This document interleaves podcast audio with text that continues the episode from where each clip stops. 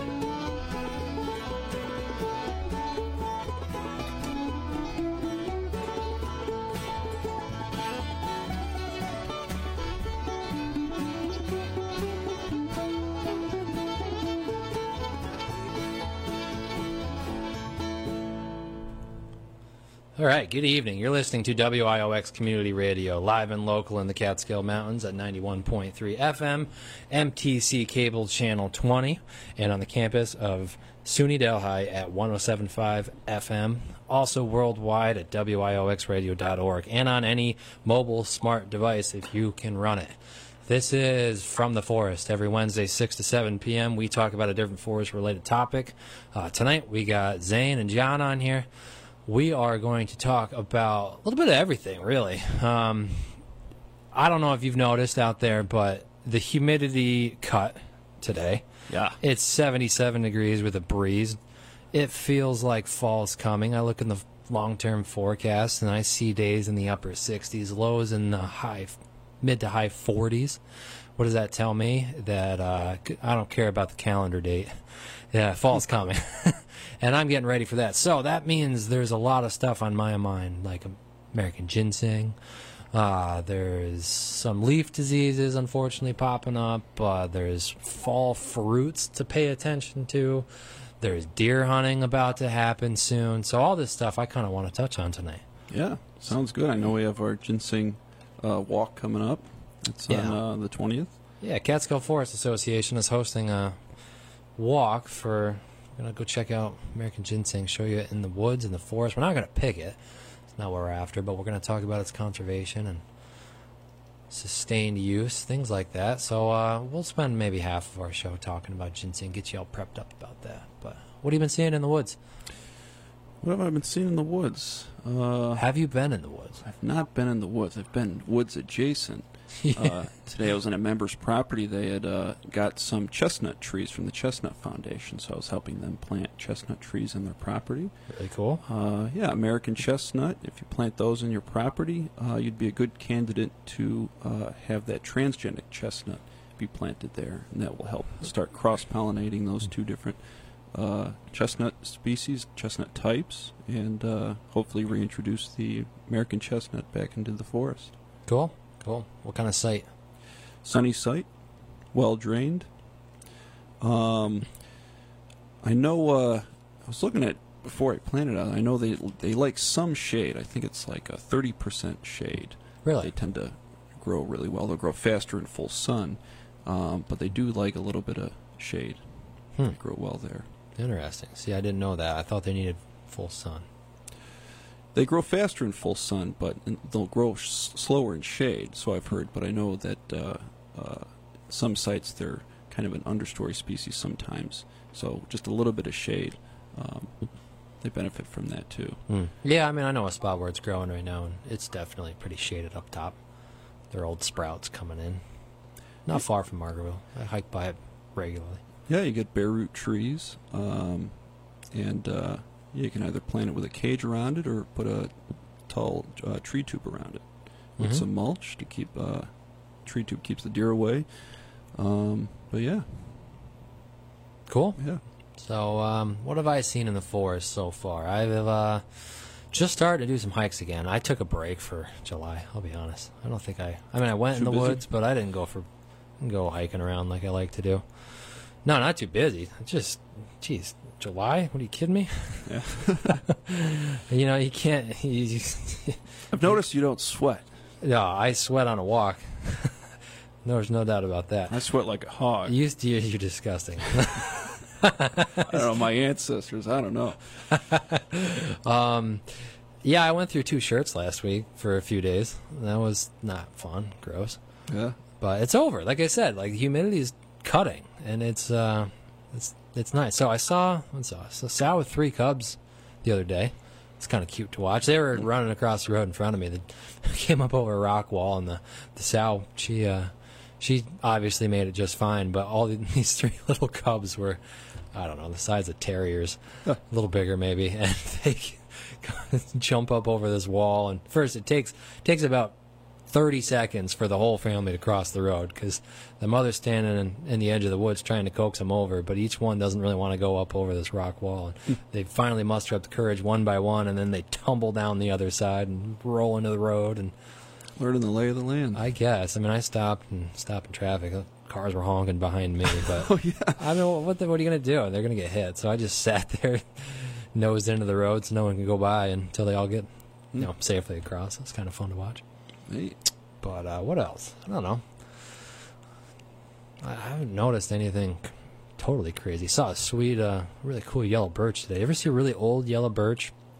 Uh, I don't know what age this happens at, but yellow birch typically younger, uh, mid-age. You'll see that peeling, uh, you know, golden shimmering bark. bronze kinda- colored. Yeah, that distinguishing. When they get really old, it's got to be 120, 150 plus. I'm guessing. hmm It was that type of forest that I went for a walk in, and uh, the yellow birch look like they're kind of resembling old sugar maple. Yeah. They get big, blocky bark, uh, gray mottleness to them, but they can lose a lot of that golden shimmer. Yeah, you're right. I mean, they, they break out into these kind of small, uh, scrappy little uh, plates uh, that flake off. But uh, yeah, I've seen old growth yellow birch with that. Yep.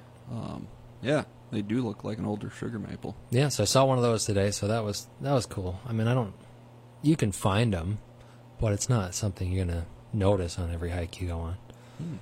So, I don't know. Yeah, you're talking about the humidity. Uh, that's been a real big benefit to a lot of uh, uh, fungus diseases on leaves. Yeah, I've noticed that. What's going on? What's going on? Well, I mean, it's uh, the humidity. I mean, you've probably noticed kind of these foggy mornings we've had, um, rain at night, a lot of uh, moisture sticking to the trees, sticking to the leaves. I mean, that's that's great for, for fungus, especially with these kind of moderate temperatures we have around like 65 degrees. That's like perfect for uh, fungus to grow. Yeah, Um, I'll tell you what. Sunday, Monday, when it was hot and humid, I walked across my grass at like I don't know two o'clock in the afternoon. My shoes got wet. Hmm. Like the grass was still wet from morning dew. It was disgusting. That was that humid. Anyway, continue. Well, I mean, I've noticed uh, our apple tree out front. And, uh, well, you've told me you notice every year that the apples kind of drop off of it early. Um, but I've noticed a lot of uh, rust on it. Symptoms of rust. These kind of orange spots on the leaf itself. If you look real close uh, underneath, you'll see kind of fruiting bodies. So usually rust diseases like cedar apple rust or um, uh, other rust of like like white pines and stuff like that. They'll commonly have two hosts uh, for the full life cycle of the fungus. They'll need to go through infect two hosts to complete their life cycle.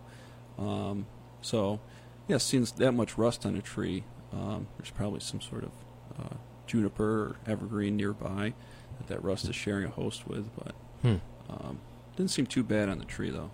So what do you do? You go cut your neighbor's uh, cedar down?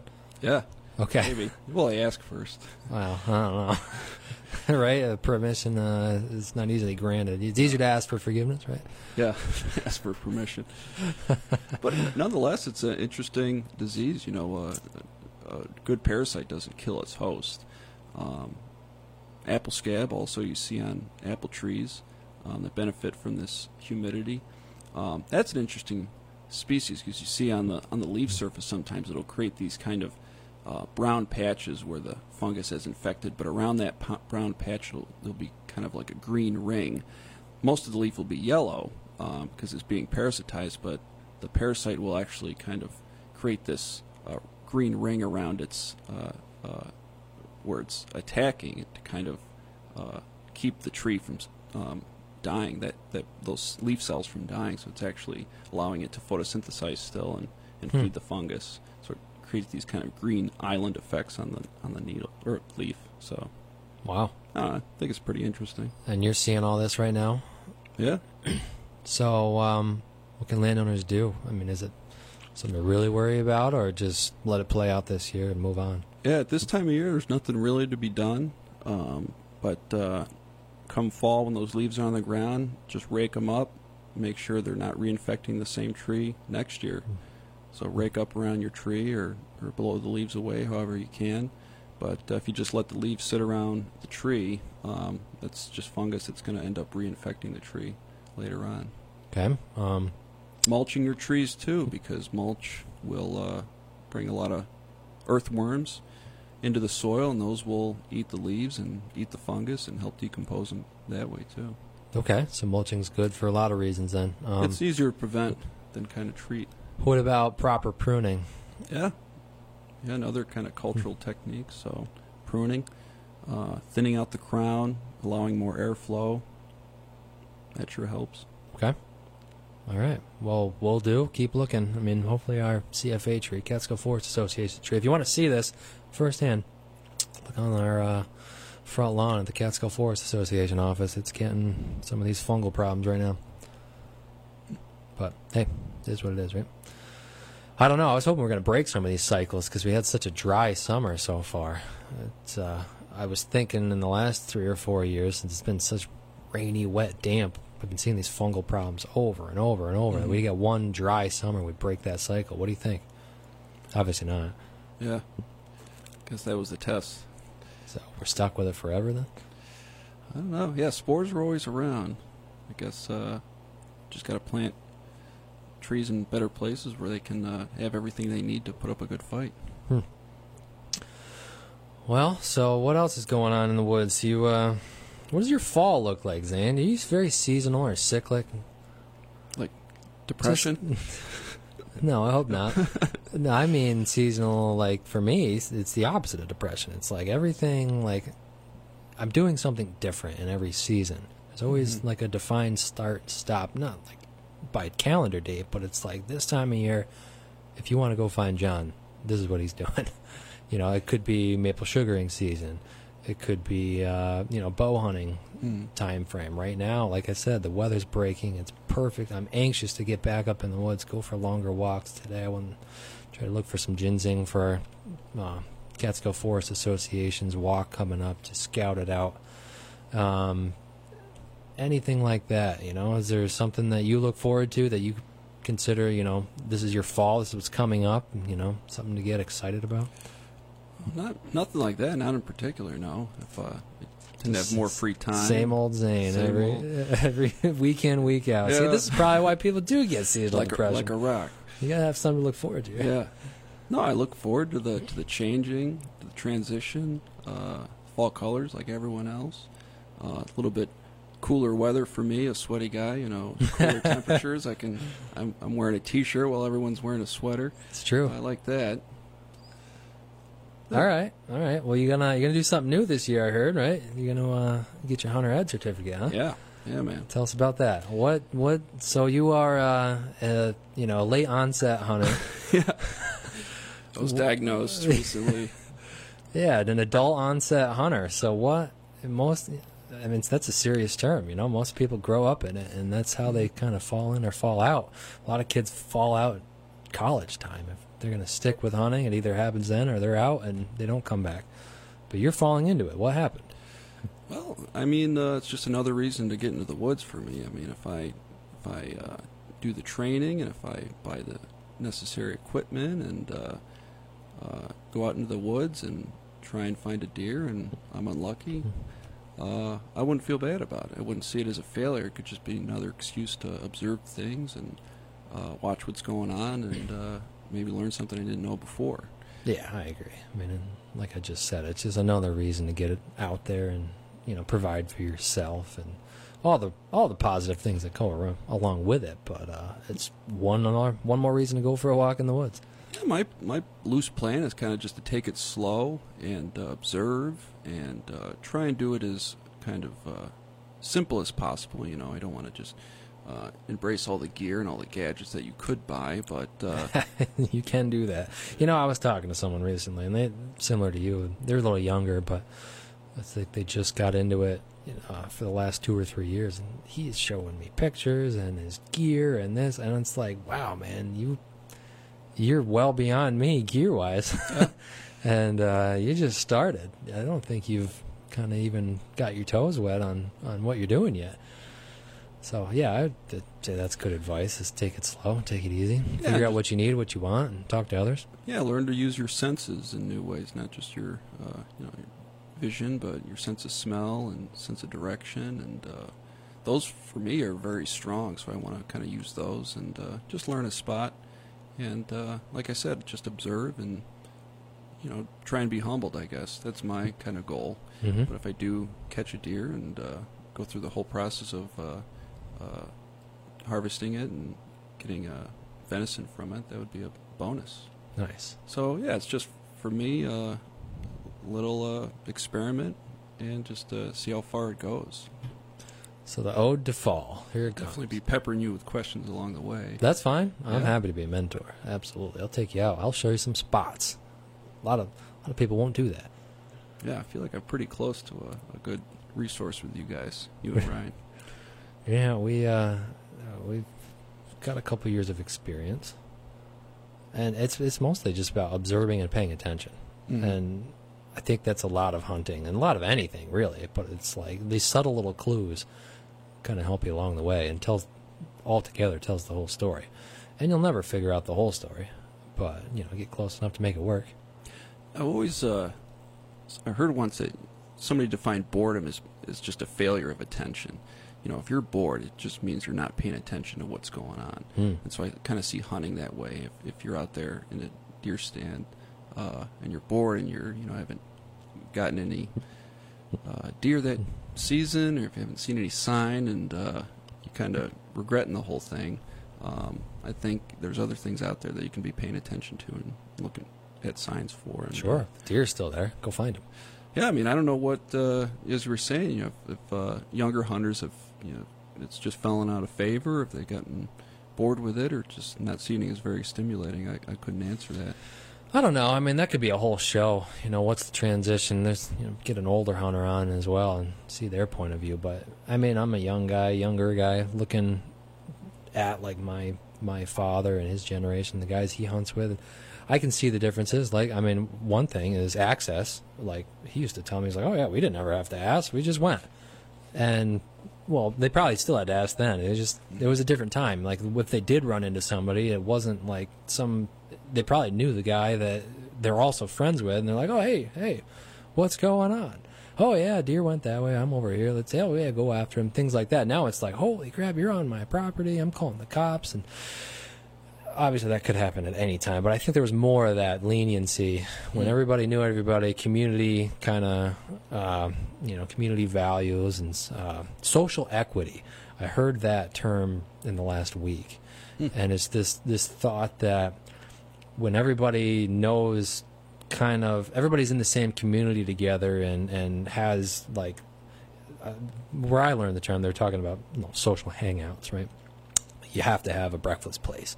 You know the place where you're going to find all the 70 year old men having you know having coffee at mm-hmm. 6:30 in the morning.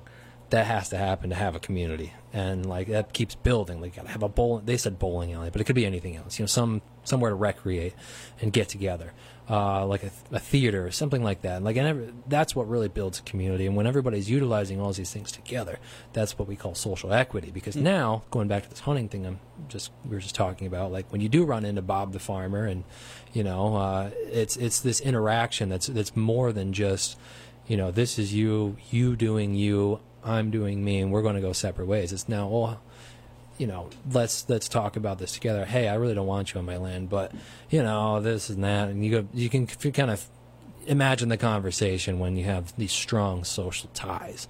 Because well, if Bob, you know, really gets mad at, at Jim, then Jim, well, Jim owns this, then Jim's son does that, and and Bob's son interacts with Jim's son at their mm-hmm. employment, and and you know, there's all these bonds. It's it's bigger than this interaction up front. And yeah, should Jim not have, you know, trespassed? Absolutely not. But should Bob call the cops? Probably not either, because now there's this bigger, the bigger issue beyond stepping foot over this imaginary line we call a boundary. So um, anyway, social equity.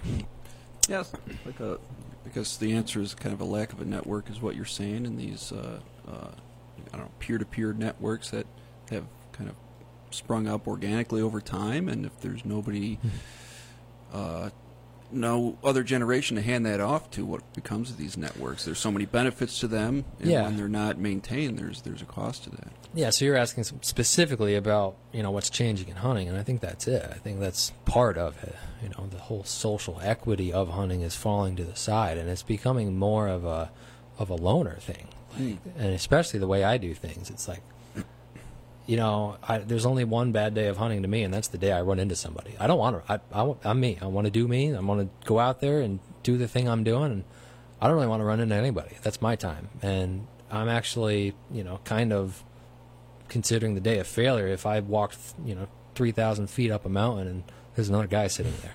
It's like, well, that's not the reason I did this. um, it wasn't really about the deer all along. So I think that was might have been different, you know, in the 80s, 70s with other guys hunting. It's like when they didn't have other types of communication, they ran into another guy on the mountain. It's like, whew, good thing I ran into you. I just shot a deer back there. I got to get it off this mountain. Yeah. you know, Or you have just- questions about the terrain, the area that, or uh, yeah, or, or I'm lost. yeah. things like that. You know.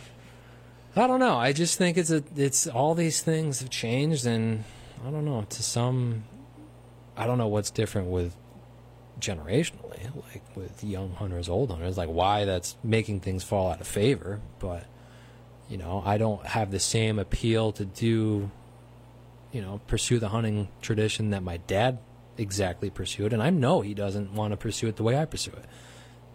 Exactly. Yeah, Um, getting into hunting, you know, I'm I'm prepared to, uh, you know, because when you hunt, become a hunter, you adopt a code of ethics, a different one, because it's a new world you're moving in, and uh, I'm prepared to adopt that code of ethics. I'm prepared to be changed by that. Um, but I think the reasons I'm interested in getting into it now uh, might not be the reasons that keeps me doing it. Uh, five, ten years from now might not be the, the same reasons that I'm still doing it. Mhm. Um, the reasons why I'm doing it will, I think, are subject to change for me, and uh, I don't know, just based on my experiences with it. So, I don't know. Ten years from now, I might have a different reason. Well, I mean, we have been doing a show, one of these shows on from the forest, uh, called uh, "Why Hunt in You know Then the Year." We've been doing it for a few years now. So when we do "Why Hunt" in 2022, you should come on that day.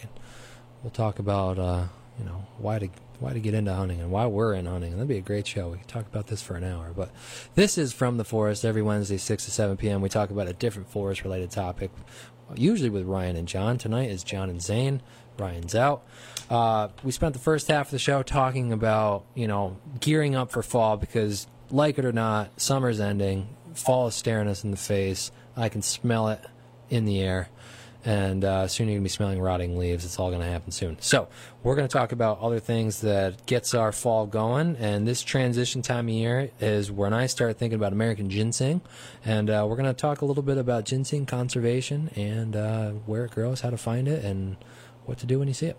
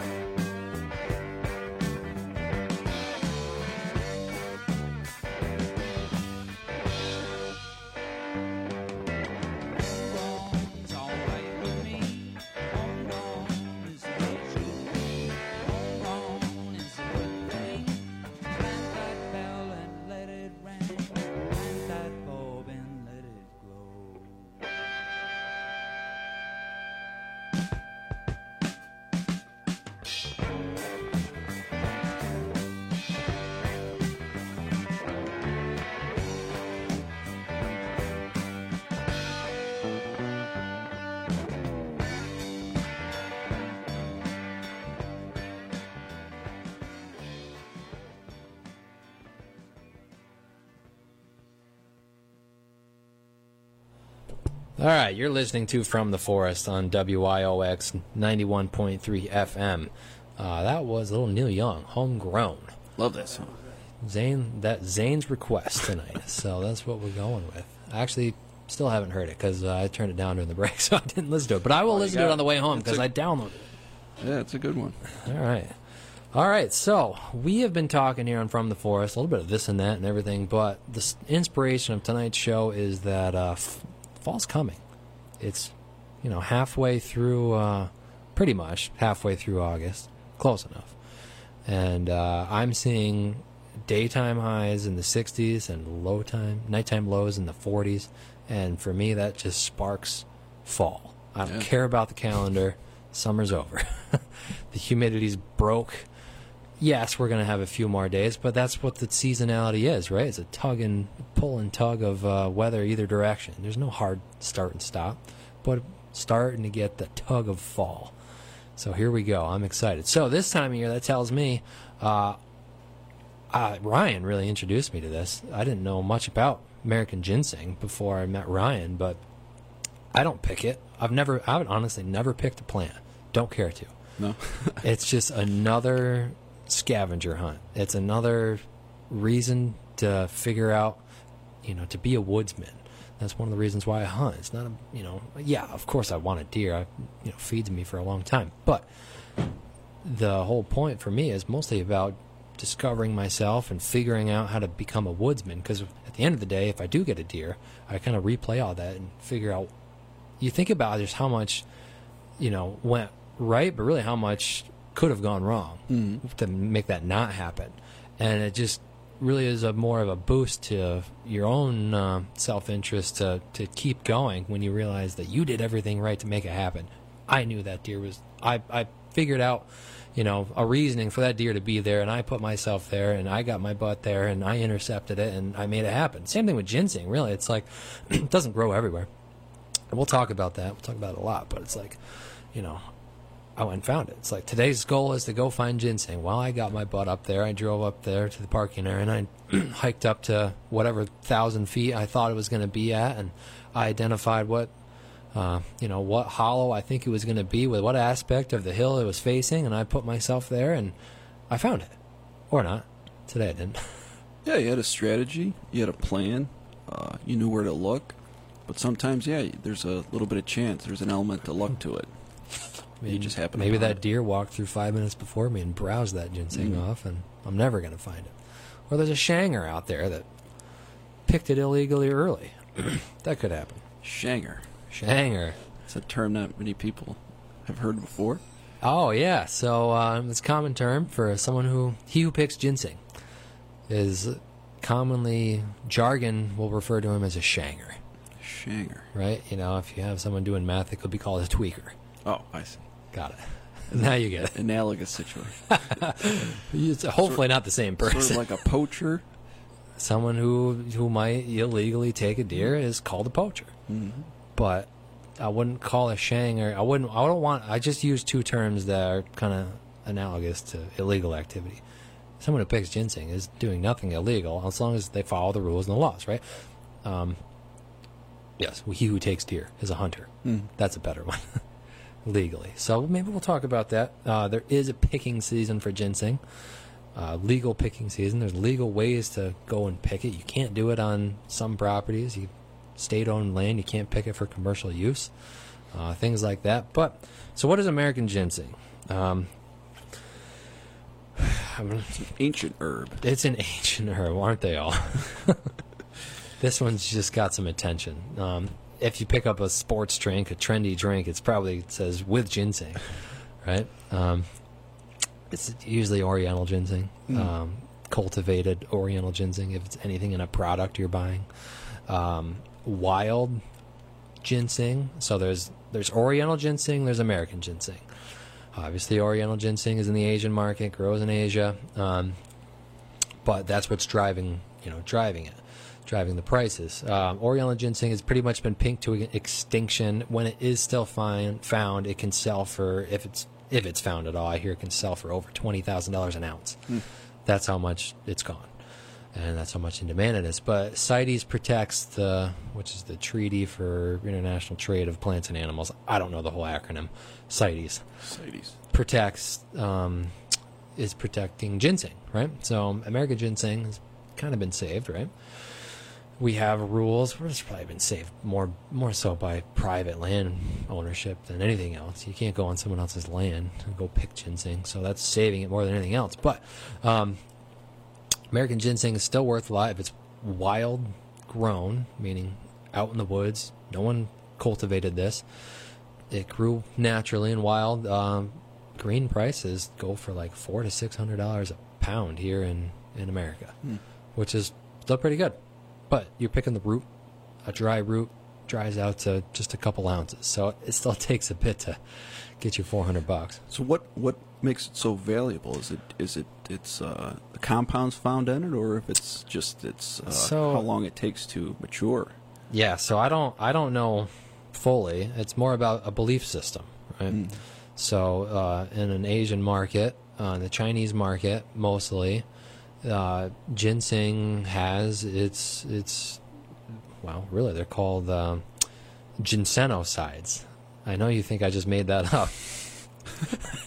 but there is that is the active ingredient deemed to ginseng is ginsenosides. Ginsenoside. So um, what the molecular composition of that is, I have no idea. But I, But maybe it's I, a, it's a compound unique to ginseng, hence the name ginsenosides. Right, correct. Um, so yeah, so like I said, it's more mostly the Asian market that's buying this this ginseng, but there's uh, a belief system where the yin and the yang, right, the up, the high and the lows, the uppers and the downers. Well, the Oriental ginseng might have more of the yins, and the American ginseng has more of the yangs. Um, I don't know which is which. I, sh- I, I really should have known that, but um, I do know because I have tasted ginseng leaves before, and that's one thing that I do um, do like to do.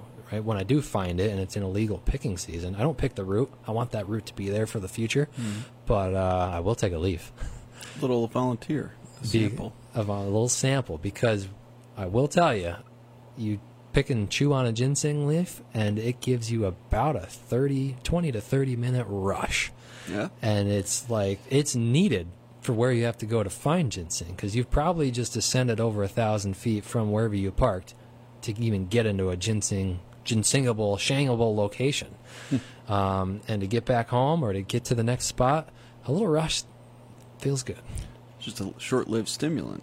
I would say it's equal to about the most potent cup of coffee you've ever had for about 20 minutes. But you don't get like the coffee, like, you know, jittery, like, and the crash too. It's just like you got to rush. It's like, I want to go up that mountain. I'm going to go up that mountain. We're doing it. Let's go. Who's coming? I hope everybody. Let's go. that was, that's kind of it. And then it fades away and, you know, Huh. so that's what I like about it. It's like the reward, you know, um, above and beyond. Just hey, I found it. So um, yeah, it's thought ginseng back when all of the continents were one, Pangea, right? We've learned that in our geology Yeah. class back in ninth grade, right? Um, all these these these continents used to be one pan. You know, that's how far we're dating back ginseng. That's why we can still find it in Asia and in America, but it does have slightly, you know, it has a different uh, scientific name. Yeah. Continents split, and you had the same genus, but uh, uh, two uh, lineages. Um, yeah. So ginseng in the Chinese culture is referred to meaning like man. Because when you do pull the root out and you see pictures of, of the root, it looks like a naked man. Wrinkly old man.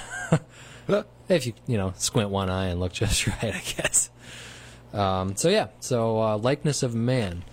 Um, I don't know. I don't. I don't know the properties of that, but um, it's about a three million dollar industry per year. This this ginseng product. Um, some of these these towns uh, in the Northeast and the whole Appalachian Trail, and in New York as well. I know um, Moravia, New York, had a, a history of in the Finger Lakes region of growing uh, of cultivated ginseng. I think the Catskills had some of that as well, but um, used to be a cash crop. Uh, takes three to four years to grow, but it was erected shade mats because the forests were mostly cleared at that time. We're talking, you know, 1800s, 17, 1800s now, and um, so they would they would um, put up. Uh, they're not tents, but they're trellis systems, and create artificial shade because this this plant, which is you know what's so unique about it, is it has to grow under a shaded environment. Uh, so that we'll, we'll get into later, you know, where we find it and why. But um, yeah, so to grow it, uh, I've seen it grown at people's houses before in their flower beds, but it's got to can't be in your garden. Typically, your tomatoes, your tomato gardens out in your yard in your full sun. Your ginseng gardens, uh, maybe on the, the shady side of the house, uh, where it only gets maybe 30, 40 an hour of sun a day. Yeah. So it needs that shade then, I guess. So Yep. So also, what's unique about ginseng is its longevity. Um, it's common to grow 50 or more years, and records show individual plants can grow up to about 100 years. Commonly not. Typically, you know, if you do dig up a plant, what we know this by, they create a bud scar every time that root erupts a new frond Mm. the uh, the leafing portion, Uh, so you can count the scars like counting rings on a tree and date back how many years that frond has grown off of that. Yeah, one like, uh, well, I guess like trees that are woody perennials, ginseng is a herbaceous perennial. Um, It is an So- herbaceous perennial. What's cool about it is it actually can go dormant on stressful years. So if there is uh, something, maybe um, maybe the tree above it died and created um, abnormal sunlight conditions on the forest floor that it can't grow under, it needs that shade. It can go dormant for up to like seven years. That's enough time for the canopy to above it to maybe close back over again.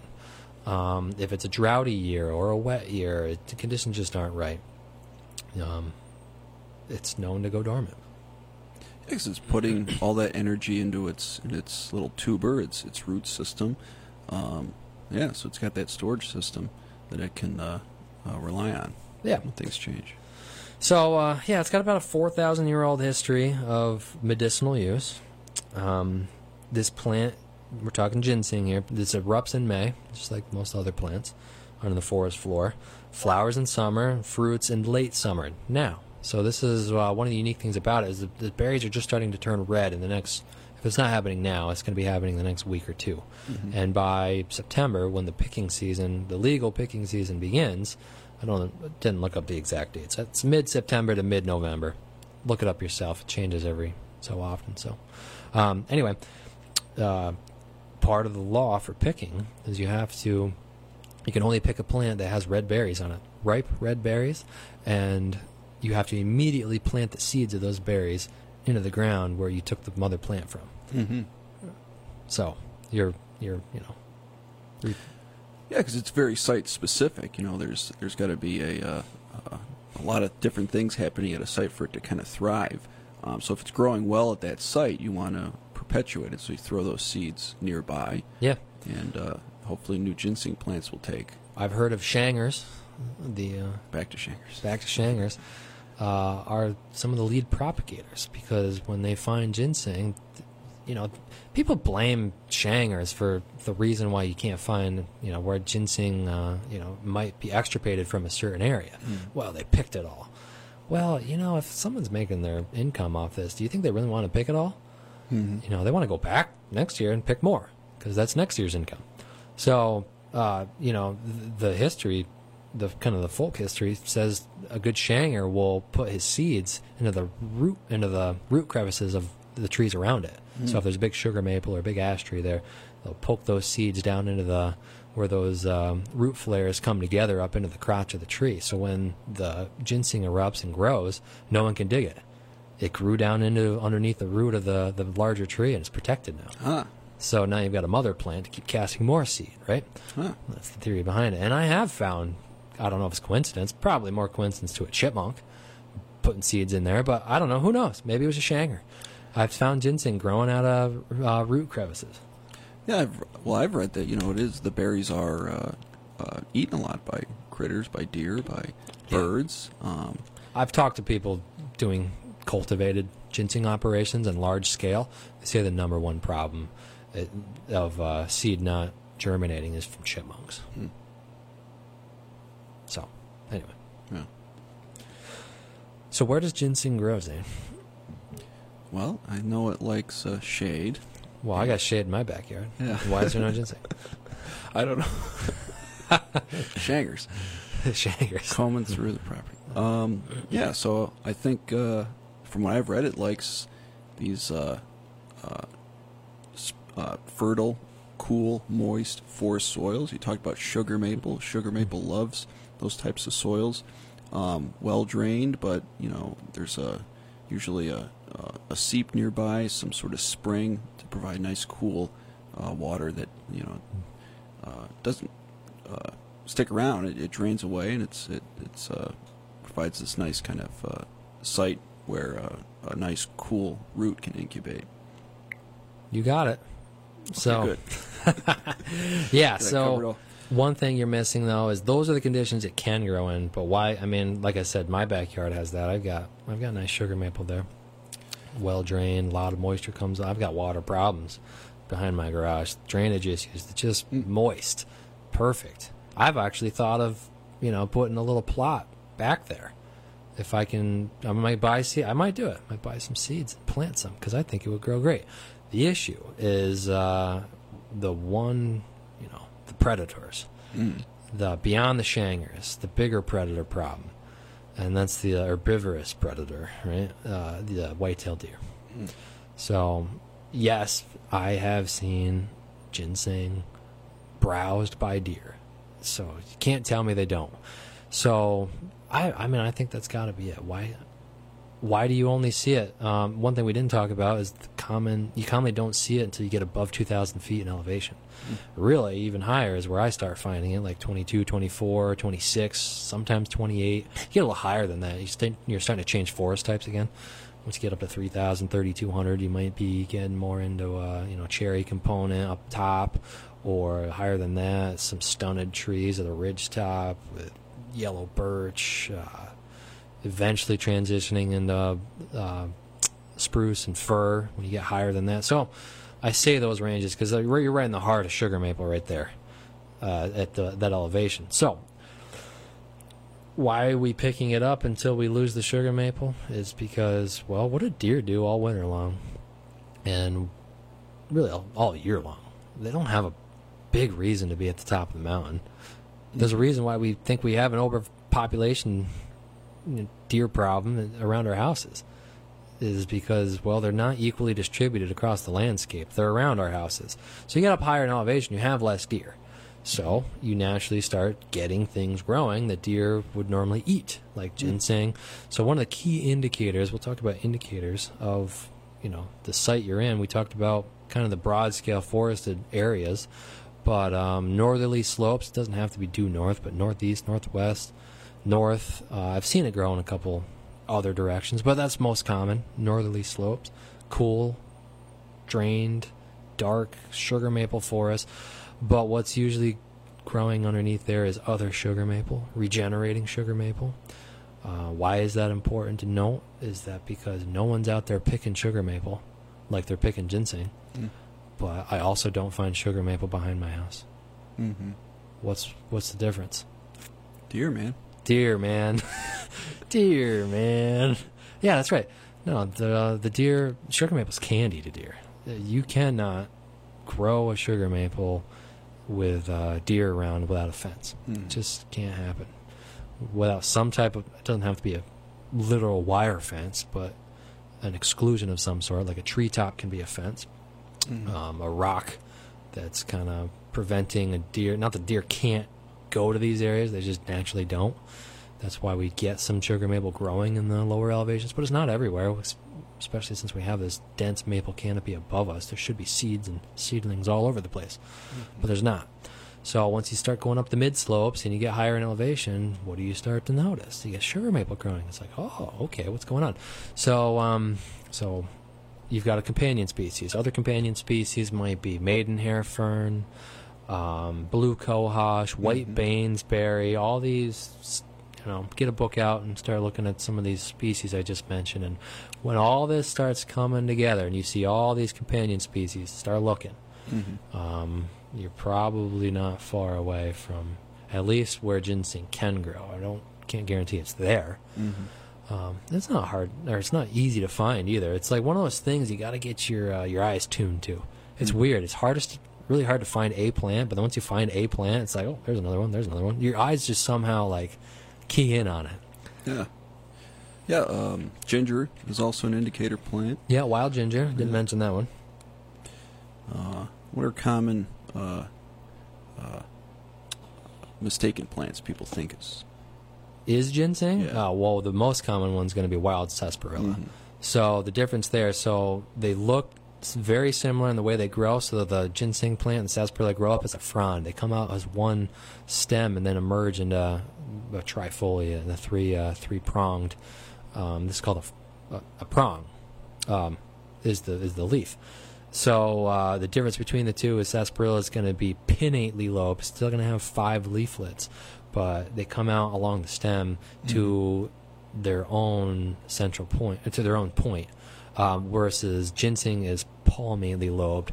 Think of like a palm of your hand with Mhm. five leaflets coming to one central point, like the palm of your hand. Mm-hmm. So that's the most common.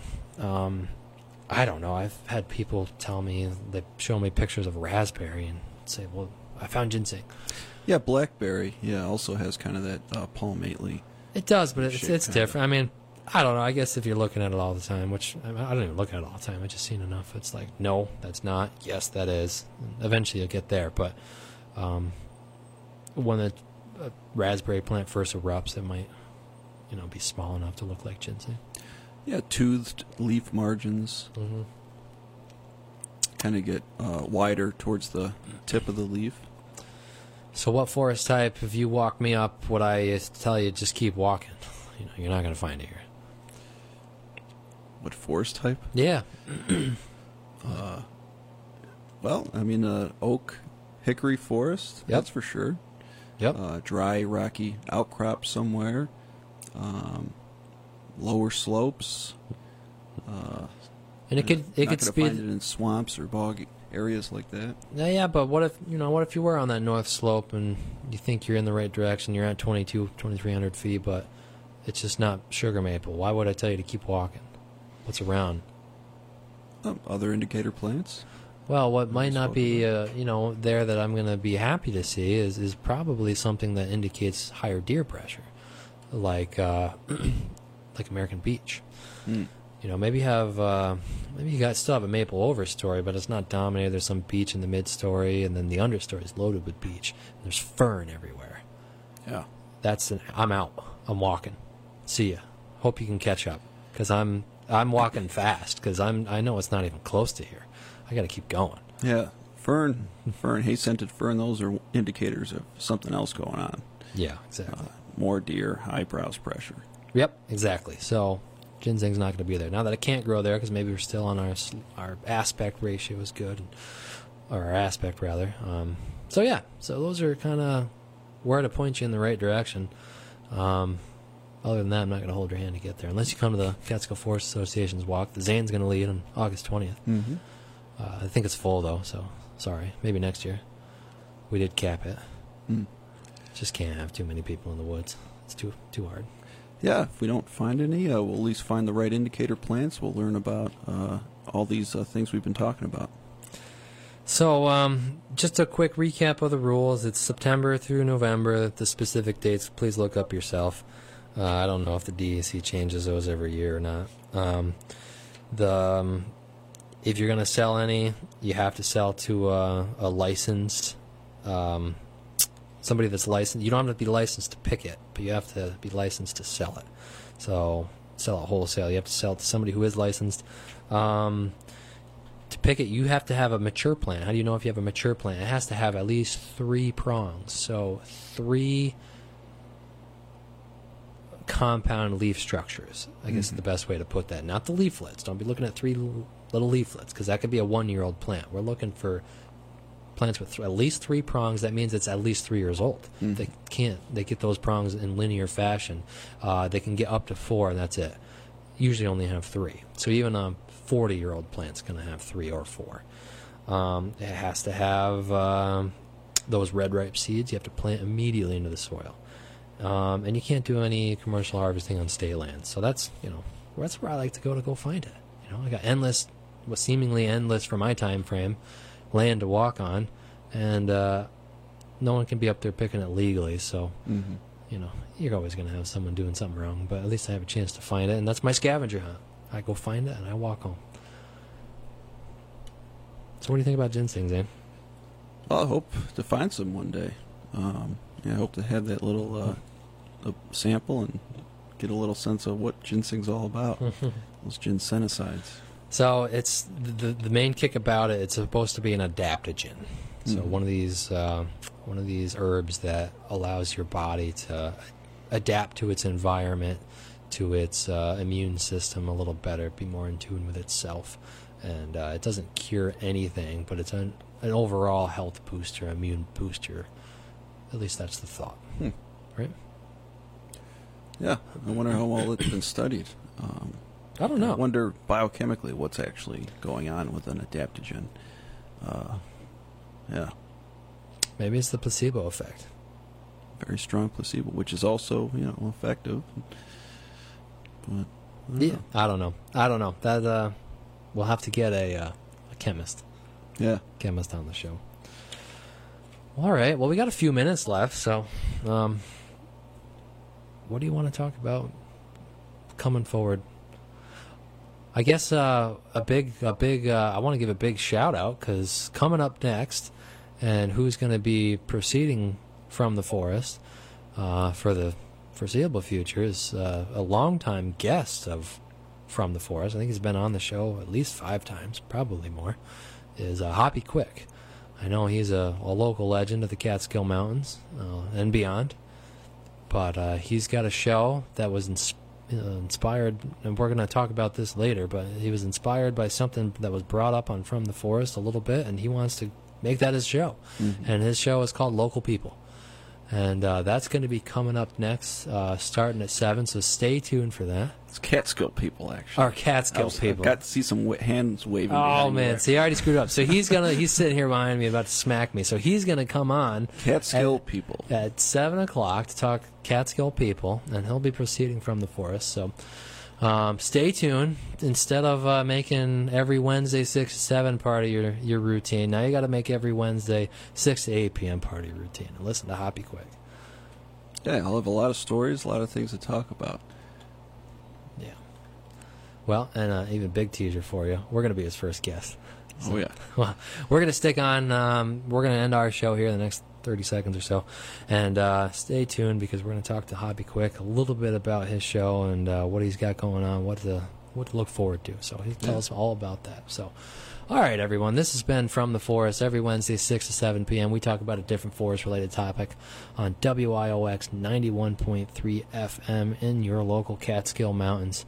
Um, that's all I got for you tonight. Tonight, we, if you missed the show, we talked about a little bit about ginseng, a little bit about what, you know, gets us fired up about the fall, and uh, fall's here, guys. Yeah. All right. Good night, everyone. Have a good night.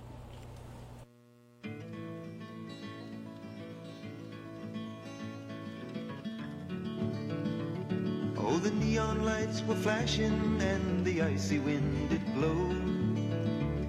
The water seeped into his shoes and the drizzle turned to snow. His eyes were red, his hopes were dead, and the wine was running low. And the old man came home from the forest. His tears fell on the sidewalk as he stumbled in the street. A dozen faces stopped to stare, but no one stopped to speak. For his castle was a hallway, and the bottle was his friend. And the old man stumbled in from the forest. Up a dark and dingy staircase, the old man made his way. His ragged coat around him as upon his cot he lay. And he wondered how it happened that he'd ended up this way. Getting